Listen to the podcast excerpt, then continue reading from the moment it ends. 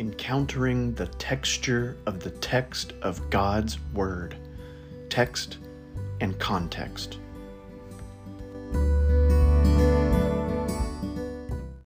Hello, Mom. Okay, uh, good morning. Uh, Lynn, I got to say, it's been a long time since I have felt that touched and stirred by prayer and public worship. Uh, that was that was just beautiful and heartfelt and profound. Thank you. That was uh, truly a blessing to receive. Uh, just thank you. That was beautiful. Um, we are in the book of Leviticus.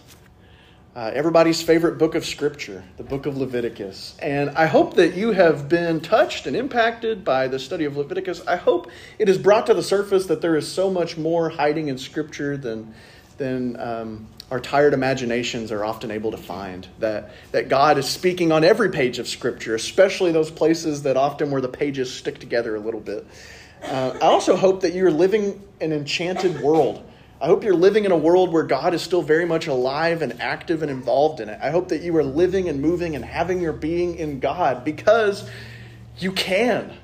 And I know this world feels so disenchanted, but the whole point of this series is to wake us up to what God is doing in this world all around us at all times and in all things, because He is right there. And I want to share with you just a little bit about um, our friend Scott. Um, and Hillary, he went on a mission trip with you. What's his last name? Scott, Scotty. He has hearing aids. Um, goes to Hog. What is his last name? Do you know? Yeah, but not. Okay. Scott, whose last name is unknown at the moment because I can't remember it for the life of me. And if I had thought of it any moment other than now, I probably could have remembered it. But Scott, he goes to Hog. Uh, Billy was, uh, Pastor Billy from Heirs of Grace was in Honduras a couple weeks ago in January, and I preached at Hog. And he was there, Scotty was there with his wife. And he said, after hearing the sermon, they said, you know what? Because I talked about Leviticus, just like I'm doing here, because I'm crazy. And he said, after hearing that, they were they said, you know, every morning and every night together as a married couple, we're going to pray the Lord's prayer. And yesterday at the men's breakfast, he said, I got something to tell you, and it's your fault. I said, Oh, great, okay.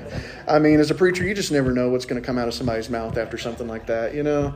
But he said, No, um, and he, he shared with me that every morning, every night, they say the Lord's Prayer. In the morning, they'll say the Lord's Prayer, and then they will uh, stamp the sign of the cross slowly and thoughtfully.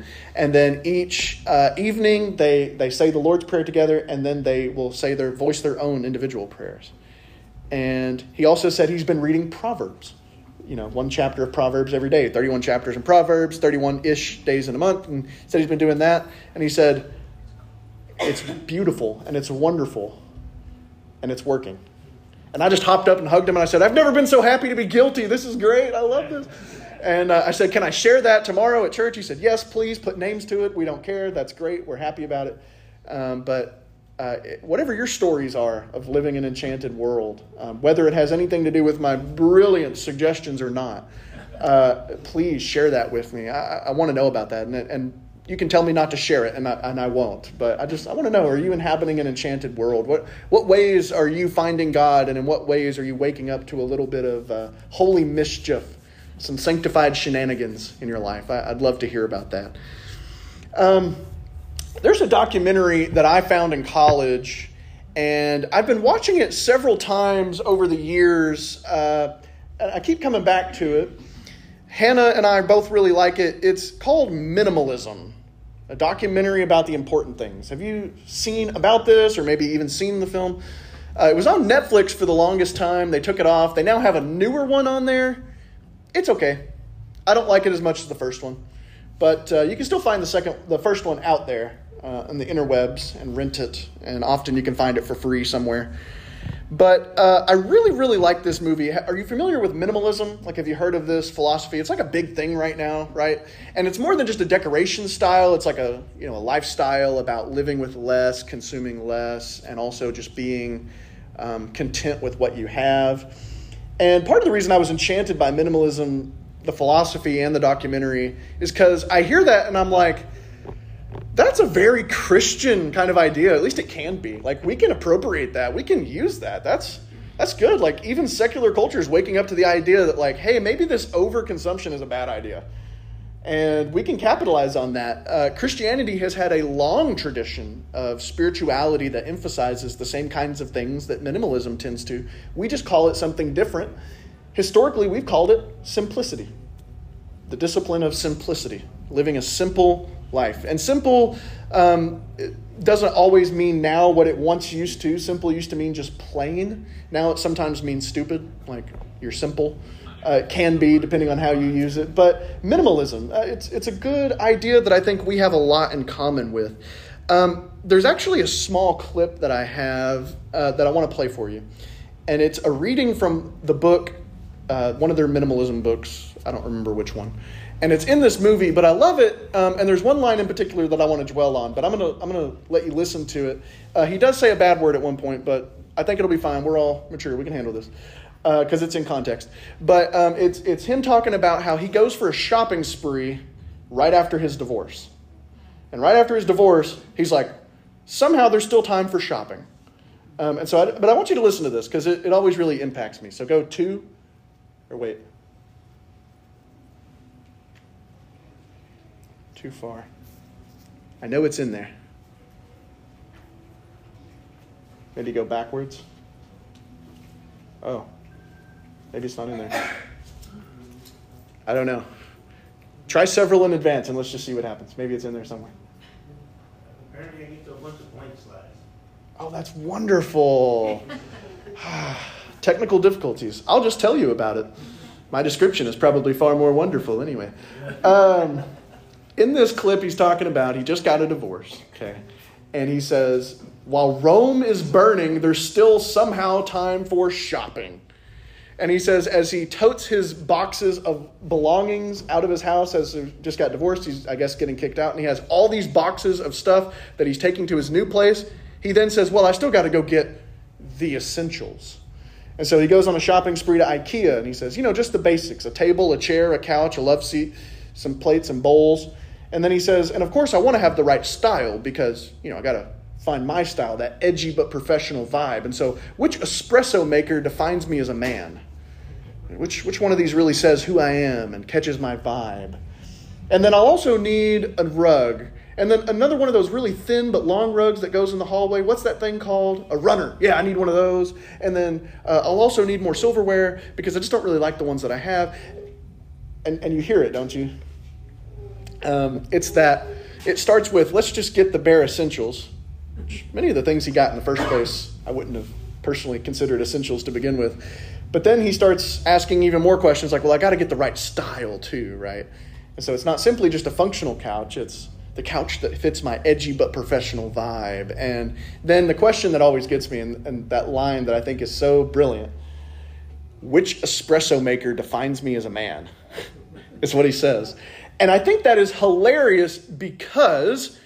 Uh, I can joke about that and be like, oh, that's ridiculous, asking silly questions like that. But then also in my more honest and raw moments, I've asked some really silly questions like that before making purchases. Which one of these defines me as a man? And then he even says, Does asking such a question prohibit me from being a quote, man's man? The answer to that is no. Ask Max Proctor. He says, No, you can still have an espresso maker and be a man's man. But it's those questions about who I am and they reflect my purchases. Isn't it interesting that we make those connections now? That what I purchase is somehow deeply connected to who I am. The chapter in Leviticus that we come to today is chapter 19. It's kind of a long chapter. It's got, let's see, 37 verses, and I'm going to read the whole thing here in a moment, but I got to prep you for it before I read it because one of the most frustrating things about reading biblical law and Leviticus in particular is actually one of its most brilliant features, and it's this. Rather than just giving us these abstract principles, the vast majority of the time, what biblical law does is just string together a bunch of examples in concrete life. Rather than saying, honor me in all you do, it says, well, be sure to be careful about what kind of clothing you wear, and then also, you know, don't eat meat with the blood in it. Oh, and also uh, love your neighbor as yourself. Oh, and by the way, if there's a alien among you, be sure to take care of them too. Oh, and be careful about how you plant your fields. You don't want to plant too many kinds of seed in the same field. And do you hear the difference? what it's doing is it's actually painting a visual image in your mind. He, Moses is receiving this law from the Lord, and the Lord doesn't want you to overly, um, to make this too abstract. Be good and not bad. No, he's not going for abstractions, he's going for concrete examples. And part of the problem is those concrete examples are so concrete that often we read them and we're just left saying, A, what's the connection between all these things? They seem like they don't relate to each other at all. And B, um, they're so specific, I don't really know that I was deeply worrying about boiling a baby goat in its mother's milk this morning. And so I don't really know what to do with that law. But apparently in Israel, it made good sense and it was a good concrete example. And so as I read Leviticus 19, listen closely to the things that have been placed side by side, one right after the other. Things that you and I wouldn't think go together. Things that you and I would think are worlds apart in our discussion of life and morality and God. But apparently, for the priestly writer, apparently for the book of Leviticus, these things go one right after the other without any seeming transition needed. So, here we go. You ready? Listen closely and then tell me what you think. Leviticus 19 The Lord spoke to Moses, saying, Speak to all the congregation of the people of Israel and say to them, You shall be holy, for I, the Lord your God, am holy. You shall each revere your father and mother, and you shall keep my Sabbaths. I am the Lord your God. Do not turn to idols or make cast images for yourself. I am the Lord your God. Now, let me pause there for just one moment and point out something else. Almost never does God offer justification for why he tells you to do something. The Sabbath gets an explanation, actually, in the Ten Commandments, but most of the time, the only explanation, if any, that's given is this I am the Lord. And you're like, I, I got that. And then he says, Honor your father and mother, I am the Lord. You're like, oh, okay. Keep my Sabbaths, I am the Lord. That's the only justification he gives. Interesting. All right. Verse 5 When you offer a sacrifice of well being to the Lord, offer it in such a way that it is acceptable in your behalf. It shall be eaten on the same day you offer it, or the next day, and anything left over until the third day shall be consumed in fire. If it is eaten at all on the third day, it is an abomination. It will not be acceptable. All who eat it shall be subject to punishment, because they have profaned what is holy to the Lord, and any such person shall be cut off from the people. When you reap the harvest of your land, you shall not reap to the very edges of your field, or gather the gleanings of your harvest. You shall not strip your vineyard bare, or gather the fallen grapes of your vineyard. You shall leave them for the poor and the alien. I am the Lord your God. You shall not steal, you shall not deal falsely, and you shall not lie to one another. And you shall not swear falsely by my name, profaning the name of your God. I am the Lord. You shall not defraud your neighbor, you shall not steal, and you shall not keep for yourself the wages of a laborer until morning. You shall not revile the deaf, or put a stumbling block before the blind. You shall fear your God, I am the Lord. You shall not render an unjust judgment. You shall not be partial to the poor, or defer to the great. With justice you shall judge your neighbor.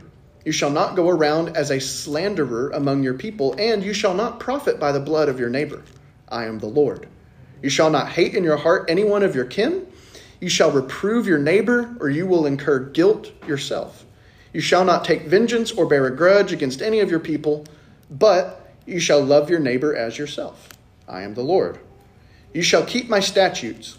You shall not let your animals breed with a different kind. You shall not sow your field with two kinds of seed, nor shall you put on a garment made of two different materials. If a man has sexual relations with a woman who is a slave, des- designated for another man, but not ransomed or given her freedom, an inquiry shall be held. They shall not be put to death, since she has not been freed. But he shall bring a guilt offering for himself to the Lord at the entrance of the tent of meeting, a ram as guilt offering. And the priest shall make atonement for him, with the ram of guilt offering before the Lord, for his sin has been committed. And the sin that he committed shall be forgiven him. When you come into the land and plant all kinds of trees for food, then you shall regard their fruit as forbidden. Three years it shall be forbidden to you, it must not be eaten. In your fourth year, all their fruit is to be set apart for rejoicing in the Lord.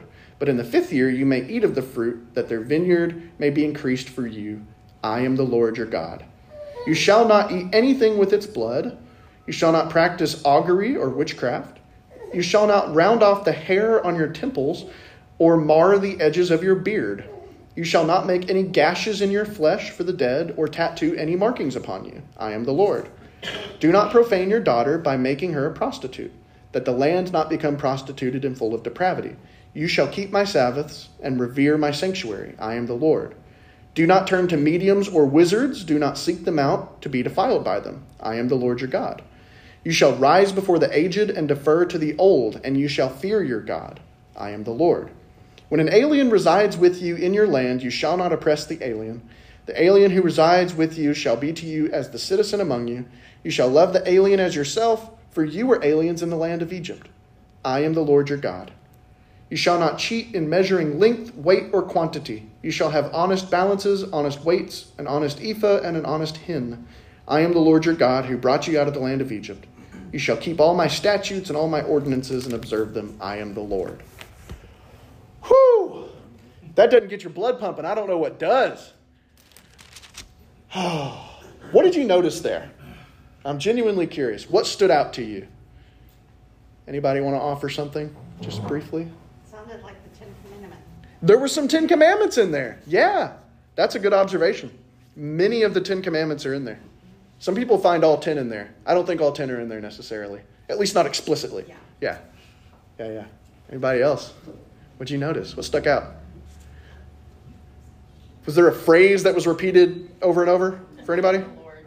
Oh, yeah, good. You caught that. Yeah. I am the Lord. The only justification given. Did it strike anybody else as odd some of the things that were paired one right after the other? Did you catch that? So it's like, do not practice witchcraft. Do not shave your temples or your beard. The word of the Lord. And you're like, what's what's the connection there? Or it's like, you shall love your neighbor as yourself. And we're like, yeah, you know, New Testament people, yeah, yeah, we love it. And then it's like, you shall not let your animals breed with a different kind. You shall not sow your field with two kinds of seed, nor put on a garment made of two different kinds of material. And you're like, oh, uh, oh okay.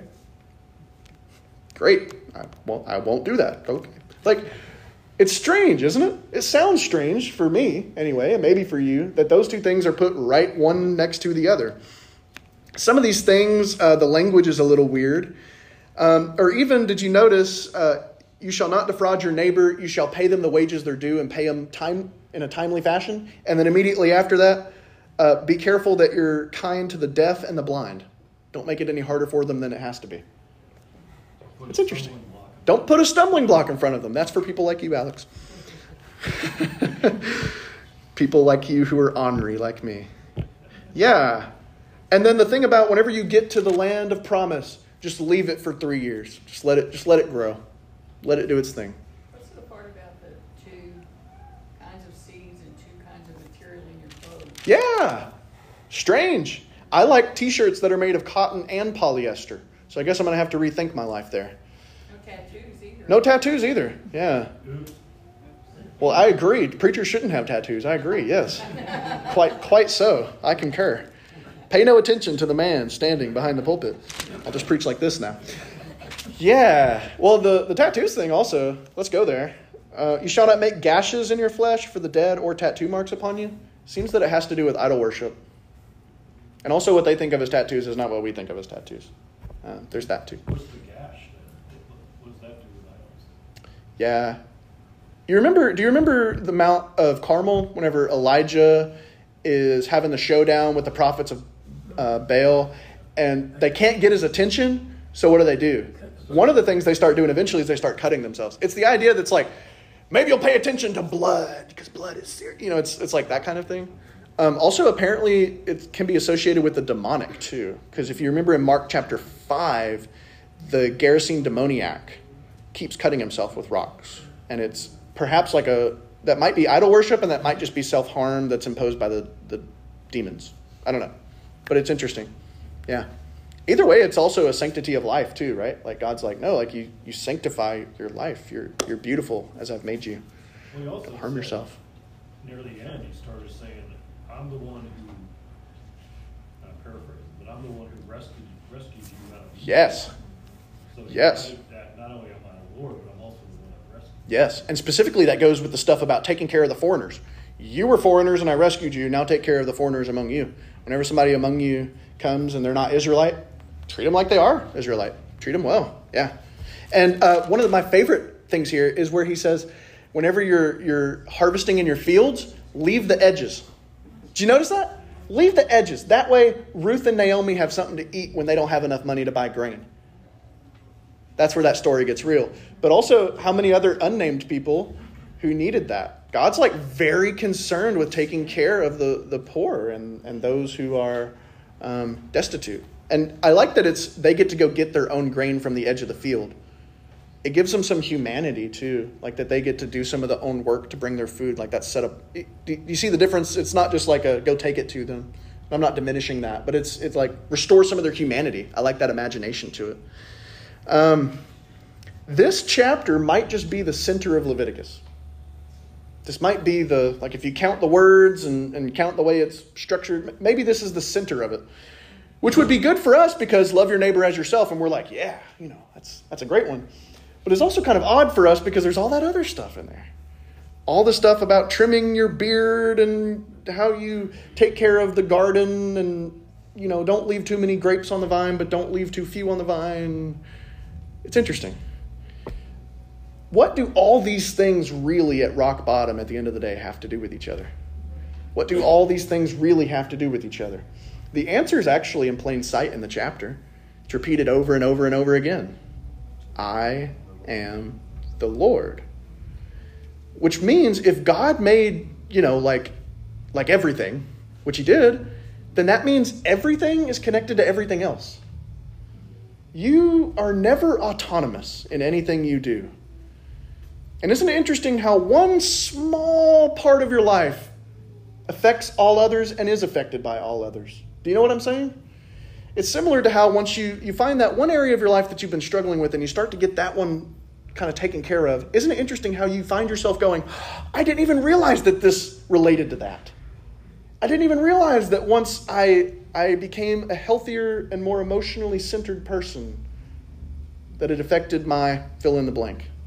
I didn't even realize that whenever I started dieting and exercise, that it affected fill in the blank. I didn't even realize that whenever I got my finances in order, it affected fill in the blank. I, isn't that interesting? Those ways that everything is connected. Biblically speaking, if God is the creator, then all of these things go hand in hand. Loving our neighbor as ourselves is connected to what we wear, what we eat, what we do with our animals. In the reading that Lynn had this morning, um, that, that was actually multiple verses from across Scripture. You might have figured that out. Um, and one of them is from Proverbs the righteous man cares for his animals. And then it also, uh, part of it, the first verse was at the end of Leviticus, there's this section basically where God says, If you do this, I will bless you, and if you don't, I will curse you. And in the blessing section, in chapter 26 of Leviticus, he says, If you do this, I will bless you, I will bless you, and I will bless the land. Isn't that interesting? There is very much a sense in which creation is alive. Not alive in like the same way we are, not rational human beings with souls, but creation is alive. Trees are alive. Plants are alive. It's all connected. And God cares for all of the life. And so, if we're to be blessed, it is to be blessed, and vice versa. Isn't it interesting how, um, whenever you are good to the people and places and things around you, it affects your quality of life? Um, to be good to your animals. There's something about taking care of the animals that are around us. And there's something about animal cruelty that also pollutes the land. Over and over again, part of the imagery in Le- Leviticus also is that creation can be polluted by our moral failures. So apparently, at the fall, more than just moral failure was involved. Now nature is affected. And so there's actually a section in Leviticus 18 where it says, it's talking about sexual practices. And it says, if you do these abhorrent sexual practices, the land is going to get sick and vomit you out. What? Canaan will vomit them out because it's polluted. Isn't that interesting? And that's not the kind of pollution that we think of, like from you know emissions and, and gases and things. But apparently, there's also another kind of pollution to our environments that we can't see with the eye, but that affect it every bit as much. Apparently, it's all connected. Um, you know, there are feminists who have long said that the way we treat the land and animals is directly related to the way we treat women. And places where women are poorly treated are often places where the land and the animals are also poorly treated. And places where women are highly regarded is also places where the animals and the land are well taken care of. It's interesting. You can mull on it. I'm not sure I buy it completely, but it's an interesting correlation at the very least. And doesn't our Lord say that whatever you've done to one of the least of these, you've done to me? Now, I do think that's mystical, right? Like the sense that Jesus is, in some sense, God is in some sense in each of these, and each of these are his child. I do think that. But I also wonder if he's also just pointing out something that's fundamentally true about life, about the universe that he's created. That is, the way you treat the least of these affects everything, because everything's connected. All things go hand in hand. Um, in one sense, we live in a world that is extremely materialistic, right? We hear that a lot. We struggle with materialism. We're extremely materialistic. I get that. In the everyday sense of the word, we are extremely materialistic. But in a deeper sense of the word, I don't think we're at all materialistic. Because what would be an example of materialism? Something that we, we buy a bunch of cheap and cruddy items that we use once and throw away? Or a place where we have good things that we value that we keep and use well? That to me would be a deeper materialism, where we care about the things that we purchase, where we care about the things that we have and don't have, and the things that we use and how we use them. Instead of this flippant culture where it's like we buy them and then toss them and then buy them and then toss them. Isn't it interesting? We don't think to buy one really, really good sweater. We buy 20 cruddy ones and then throw them away next year. To me, that's not materialism, that's immaterialism. We just don't care about the materials. It's like, ah, whatever. But if we were really materialistic, wouldn't we say, no, like I want to find something good, a quality item, and keep it? Does that make sense? To focus on the materials of the things, that's actually materialistic. To care about how it's made and that it's made well and that it's used well. I think we need a wholesome materiality. That is, we remember that all things are connected to everything else that the way we treat the small things are related to how we treat the big things and vice versa. That the way that we purchase things in our culture affect people globally. And i'm not even trying to like open the can of worms about like the issues behind like slaves and sweatshops making clothes right? Because then you have the question of well if you only buy secondhand then have you deprived them? If they only get a dollar a day working in the sweatshops now have i deprived them of the one dollar they would have gotten as opposed to nothing you know it's like, like i get the moral issues involved but it is interesting that the way we purchase things does affect the globe. The things we eat affects the globe. All of it does. Because it's all connected, isn't it? And it, the least we can do is think about it and live intentionally into that reality some. And also to make everybody uncomfortable, and also just to be really blunt about this one, because it is a problem statistically that touches people of all age groups, up, down, men, and women. Um, if you want to end modern day slavery, even more than focusing on the clothes that you wear, and more than posting hashtag end it on Instagram, um, stop watching porn. It's one of the best ways to end slavery these days because uh, most of those people are underage and trafficked. And it's a huge industry and it's free and easily available. And that's one of the greatest places where slavery is taking place in the modern world, along with the sweatshops and other things. But shouldn't we care about these things? Shouldn't we talk about these things more and how they are all interconnected and how they all go hand in hand? I told you that all things are connected to everything else, and what we wear has an effect on loving our global neighbor and even to some extent our local neighbor. And what we eat has an effect on loving our neighbor, and what we watch has an effect on loving our neighbor. Um, the Japanese, to move this out of awkward territory, the Japanese have this wonderful tradition called and I'm probably saying this wrong, wabi sabi. I'm sure that's not the correct pronunciation, but it's what it looks like to me when I read it. Wabi sabi. You know that one wallet that you have that you've had for a long, long time because it was made of really good leather and it's worn and it had like like part of it's fading, but man, you couldn't get rid of it if you wanted to. Like your kids got you a brand new wallet for Christmas and you're like, that's great. And you tried to use it, but you couldn't. But you kept onto that wallet because it was just so well made and it just has so much history and you've had it for years. And you know what I'm talking about? That's wabi sabi. it's a beautiful wornness to it. It's been used well because it was made well because it has this history and this quality to it. I'm looking for more of that in this world. The wabi sabi, a holy, uh, a whole materiality, something that, that loves the materials it's made of, rather than mindlessly consuming a new wallet every few months, which Walmart would love for you to do, but I would rather you not. But finding good quality things and being content with those and using them well. It's not that I think we need to go to like one extreme or the other, like a like a prosperity gospel or a poverty gospel. Those are both dangerous camps to go into either extreme. I'd rather talk about the gospel of contentment like Paul talks about. I've learned the secret of being content in any and all circumstances, whether I have it or don't have it, whether I'm hungry or well fed or whatever. I can do all things through Christ who strengthens me. Philippians 4. That's where the I can do all things through Christ who strengthens me comes in, by the way. It's in that section about contentment, not about winning a basketball game, but I digress. A wholesome materiality. Um, other than making us all feel a little bit too much in our heads, what does this really mean? And I've been ending my sermons by talking about practices that we can inhabit that go with this. So let me give you some concrete ideas of how I think this looks on the ground, okay? Um, the first one I would say is this. Well, actually, before I give you the examples, let me say I am still growing in this area tremendously. I do not say this to shame anybody. I do not say this to be like, well, you better get your stuff right because Hannah and I got it figured out. No, we do not. But I'm trying, and maybe we can try together. Um, that being said, the first one uh, steward your finances well. There's something about using well what you already have and doing good with it. So, uh, you guys know I've been teaching financial peace with uh, Coach Max Bricka. We're doing it again soon. If you haven't taken it, I'd recommend it. It's fantastic. And it's really, Hannah and I have both talked about this and shared this before. It's changed our lives. It really has. Um, we have been here about a year, and let me tell you, the state we're in now versus then is worlds apart. Worlds apart. And it's not perfect.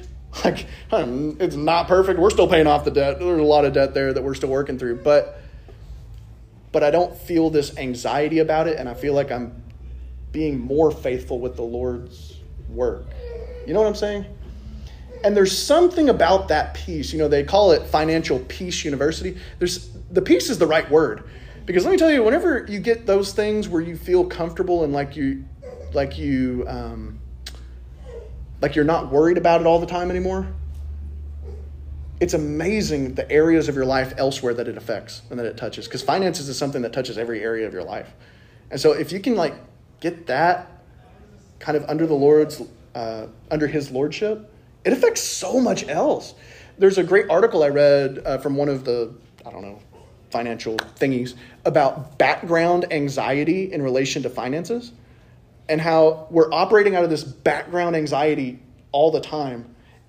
Even in things that we think have nothing to do with finances, it's just running constantly in the back of our minds and it, it breaks us down, right? Um, so I, I, say that to say, um, try it. And FPU is not for everybody necessarily. Like I think it is, but you know some people aren't going to, so that's fine. Um, there's great resources out there. Consider seeing a financial coach. Like those are great, and they can help work with you on that. Um, Max Bricka here is a financial coach, um, and he does it from a faithful Christian perspective. So all that means is him sitting down and saying, "Okay, you don't need a brand new uh, Ferrari if you can't pay rent." You know, it's, it's, just that kind of stuff. You know, basics. Uh, I need to hear stuff like that sometimes. Uh, the other one is uh, be careful about distractions. Um, advertisers are masters of getting inside your mind. They have mastered the art. Why is it that you still remember that jingle from when you were a kid on television? Probably for something stupid like toothpaste or candy or uh, you know what I'm saying? You still remember those jingles, don't you? They get inside your mind. They have paid billions with a B, billions of dollars to learn this art. Try to cut out as many of the distractions as you can because because you don't want to live life distracted. You want to live life focused and focused on a very important and particular thing the Lord.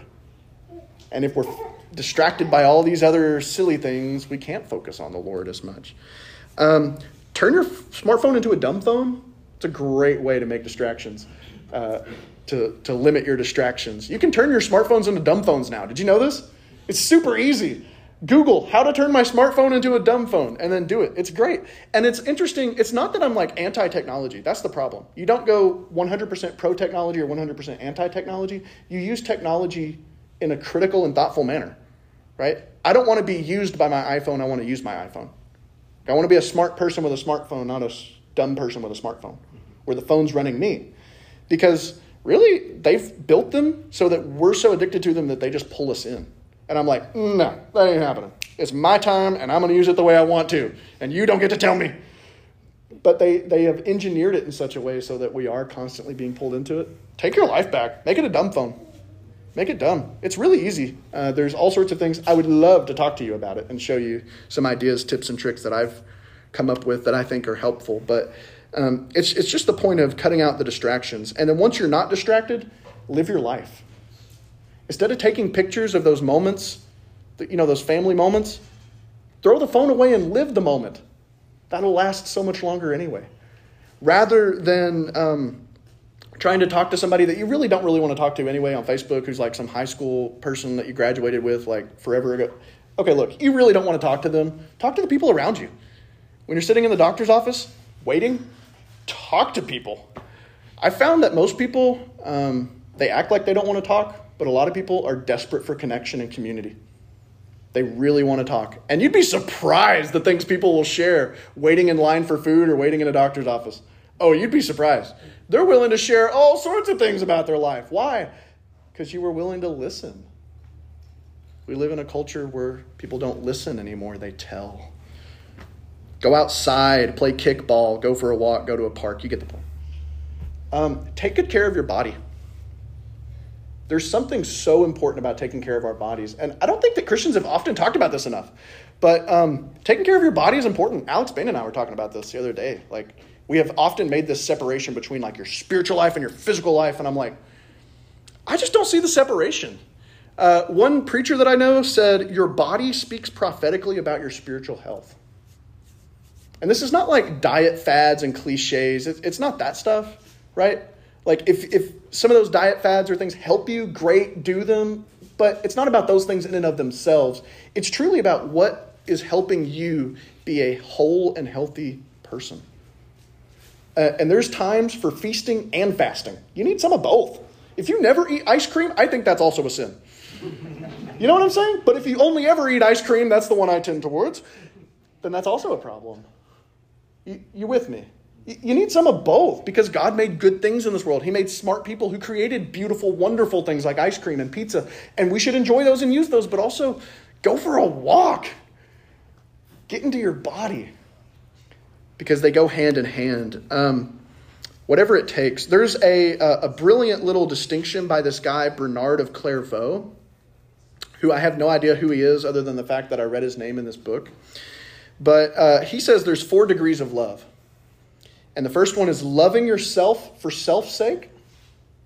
So it's just like the selfish love. I want to do what's good for me. The second one is whenever you start to grow in love, and that is loving God for self's sake.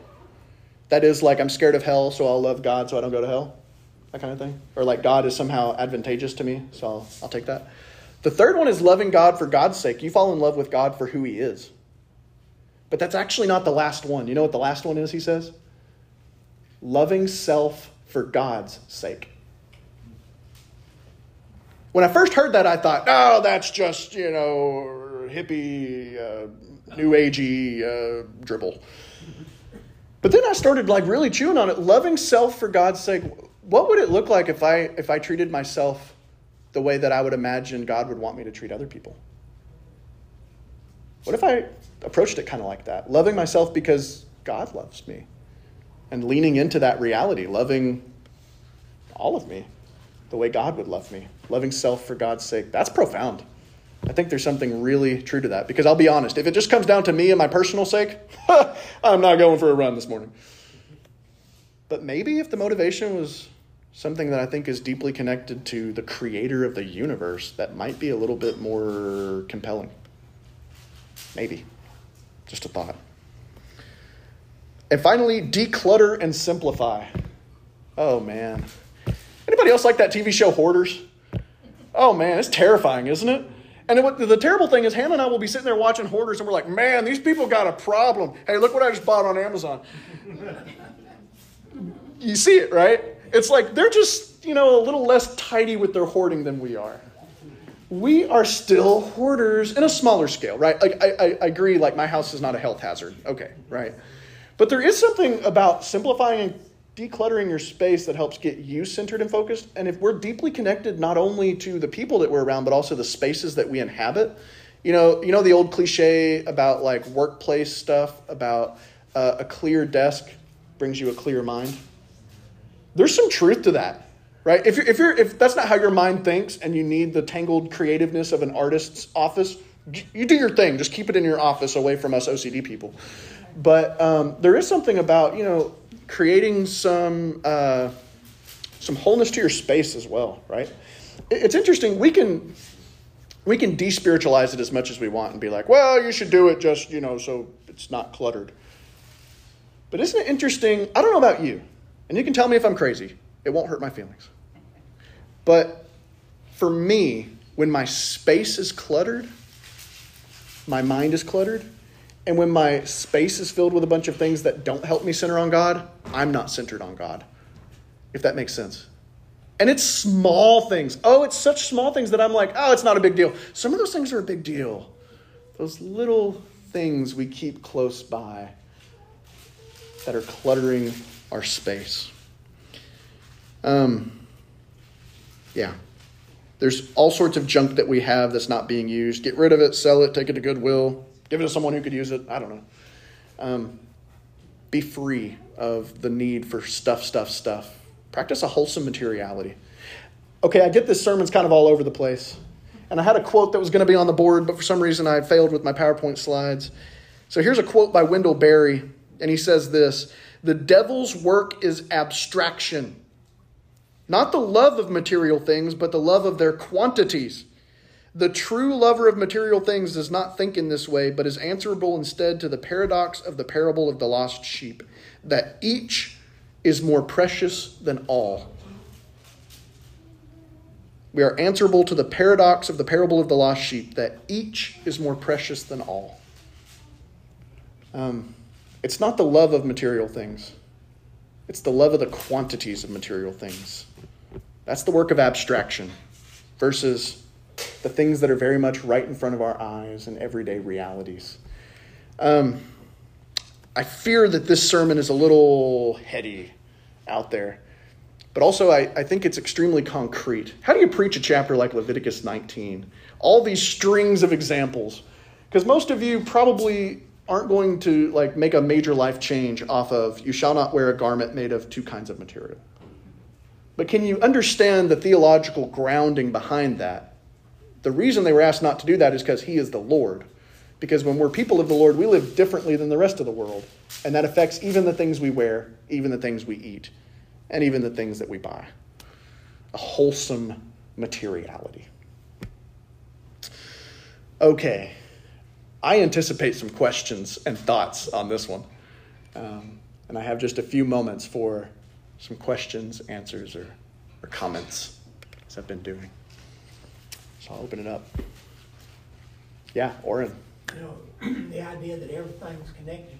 There's a commercial I've seen about anti-Semitism, hmm. and the person that does it uh, uses the term or says that uh, prejudice doesn't live in a vacuum. Hmm. That if we're prejudiced about one group of people or whatever, we're going to be prejudiced about a lot of other things too. Yeah. It, it, and that goes along with the fact that all these areas of our life and everything are connected. Yeah. I think, in that regard, I think we need to think of sin more like a virus, like a cancerous virus thing that eats on parts of our soul. So, like, for those who um, struggle with racism or those who struggle with, uh, you, you, know, uh, like sexual infidelity or something, yes, there is the fact of the, the, the sin, right? Like, yes, you did this and you should not have done that. Yes, that, that, is, that is part of it. But also, that has now affected part of the way you think about life. Like, like for those who like serially cheat on someone, like in marriage, it has now become a part of the way they view people. And, and I think that can be redeemed, right? Like clearly, I think there have been cases where that's redeemed, and, and it is redeemable. But but like that that is partly infectious, right? And I think that's part of the brilliance of Leviticus in this talking about like clean and unclean, is like you can't completely separate those things. They they go hand in hand, and and so like racism, yeah, it affects everything. It affects uh, the the way you buy things at the store, which you wouldn't think it does, but like in some small way, it it totally does. Yeah, it's all connected. Absolutely. Yeah, Becca. Two things. Ooh. So, what you just said, yes? Yes. The, the one that is unfaithful has a change, but the one who is cheated on as well has a change. Yes. Look at people. Yes. Um, and two, why can I remember a juicy fruit co- commercial from thirty years ago, and I can't remember the password I just put in my. Yeah. I know. I thought you were going to say, why can I remember the juicy fruit commercial from 30 years ago, but I can't remember some verse that I'm trying to memorize or something. Which is, yeah, yes. Uh, it's because it's the jingle, right? You know, part of the brilliance of the early church was that whenever they sang in church, most people were illiterate, so they couldn't read scripture because they were in scrolls and copies of copies, and so you know you had to protect this letter of Paul that we got a hold of. But you, you didn't have like a personal copy of the Bible, and you certainly didn't have all of them. So what did you do in order to to like hold on to the core of the faith? They gave you hymns. They sang it. That was the purpose of hymns originally, was like to teach us the faith, where whereas I don't know that I can be walking down the street and just say, you know, the Sermon on the Mount and just, you know, say that. But whereas I can be walking down the street and I can sing um, Hear, O Israel, the Lord our God. Anybody else gonna be singing that this afternoon? Yeah.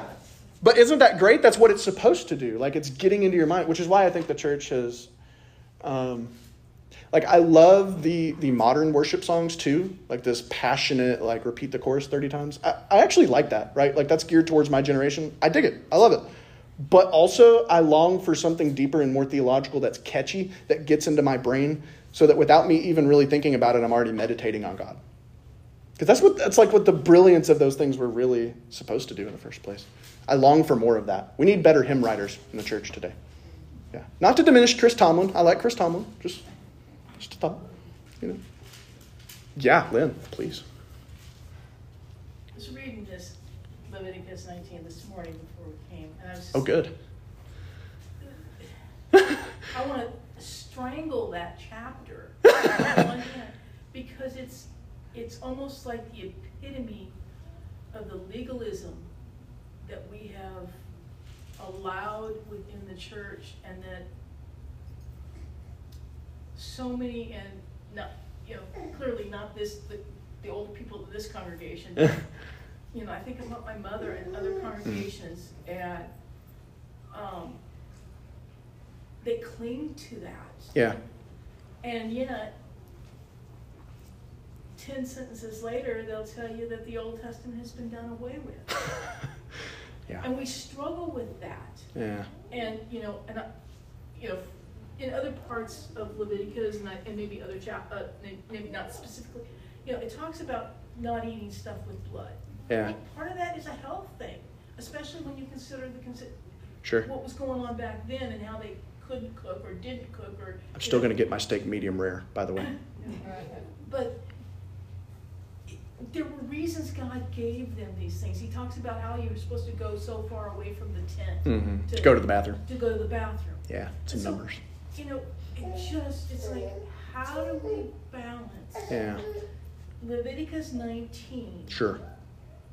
with the love that God has Yeah, yeah, yeah. about? And it's just such a struggle that we, Yes. like you said, we've got to learn how to love. I would say it's not Leviticus's fault. It's the people who've read Leviticus's fault. so I was like, I would say it's not Leviticus. It's the interpretation of Leviticus, right? So it's not like it's not the thing. It's like what you do with it. So like, isn't it interesting that we have the same passages and the same Bible, and yet one person can use this Bible to love and be more like God, and one person can use this to be really angry and hurtful and ugly and terrible The judge of it. And judge others and, and that legalism that you're talking about.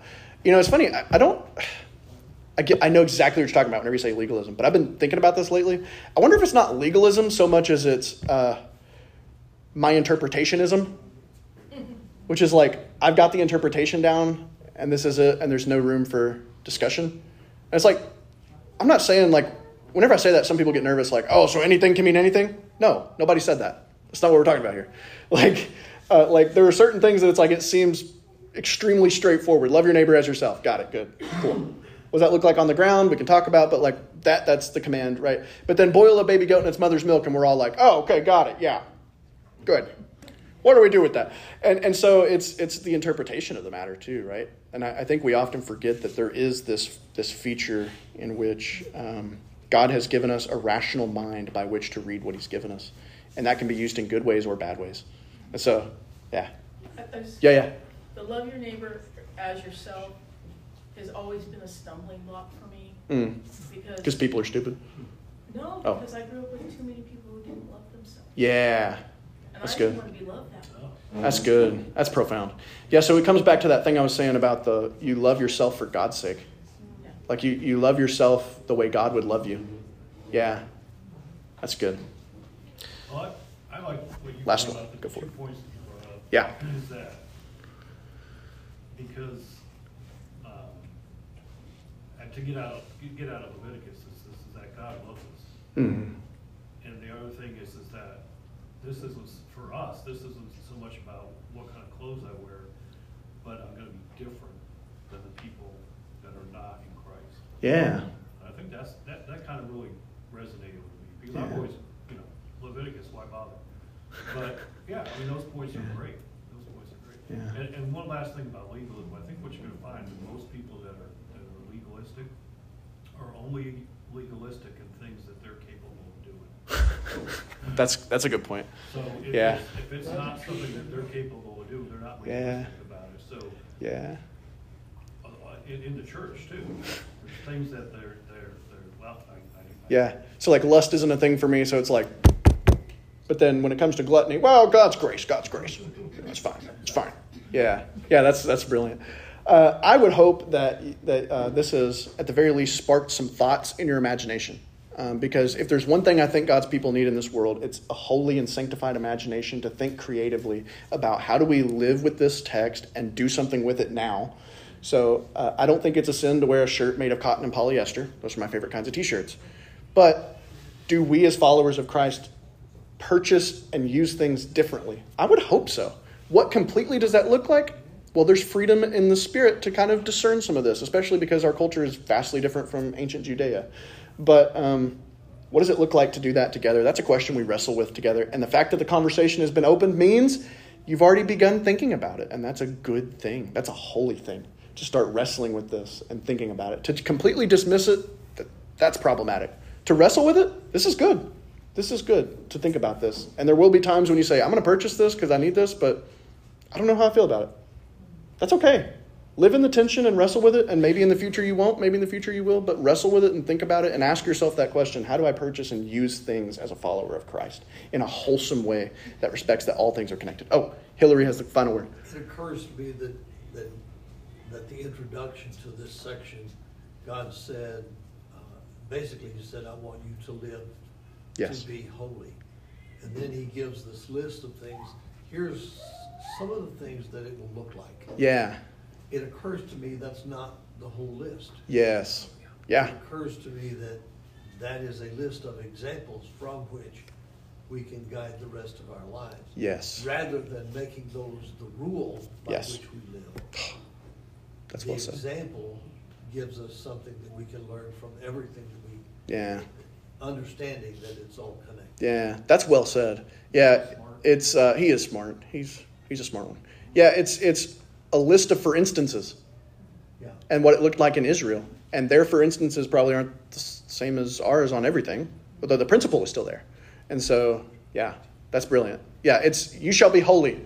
So whenever you do this, do this. And whenever you do this, do this, do this. It's just it's like an image of a daily life in Israel kind of comes before your eyes in these little things that they do that would relate to it. Rather than putting a box around it Yeah, and saying this is the, this is the law, yeah, this is, these are examples of, and uh, to write everything that could go in that list. would Yes. be a- And a huge. would take a huge. And the rabbis tried, right? If you read the Talmud, it's like you shall not work on the Sabbath. Exactly how many steps becomes work, right? And so they, they have all these debates, and, and it's that right there. But we we have uh, freedom to live into the spirit of the law rather than the. Uh, be blessed. Amen. Bye, Mom.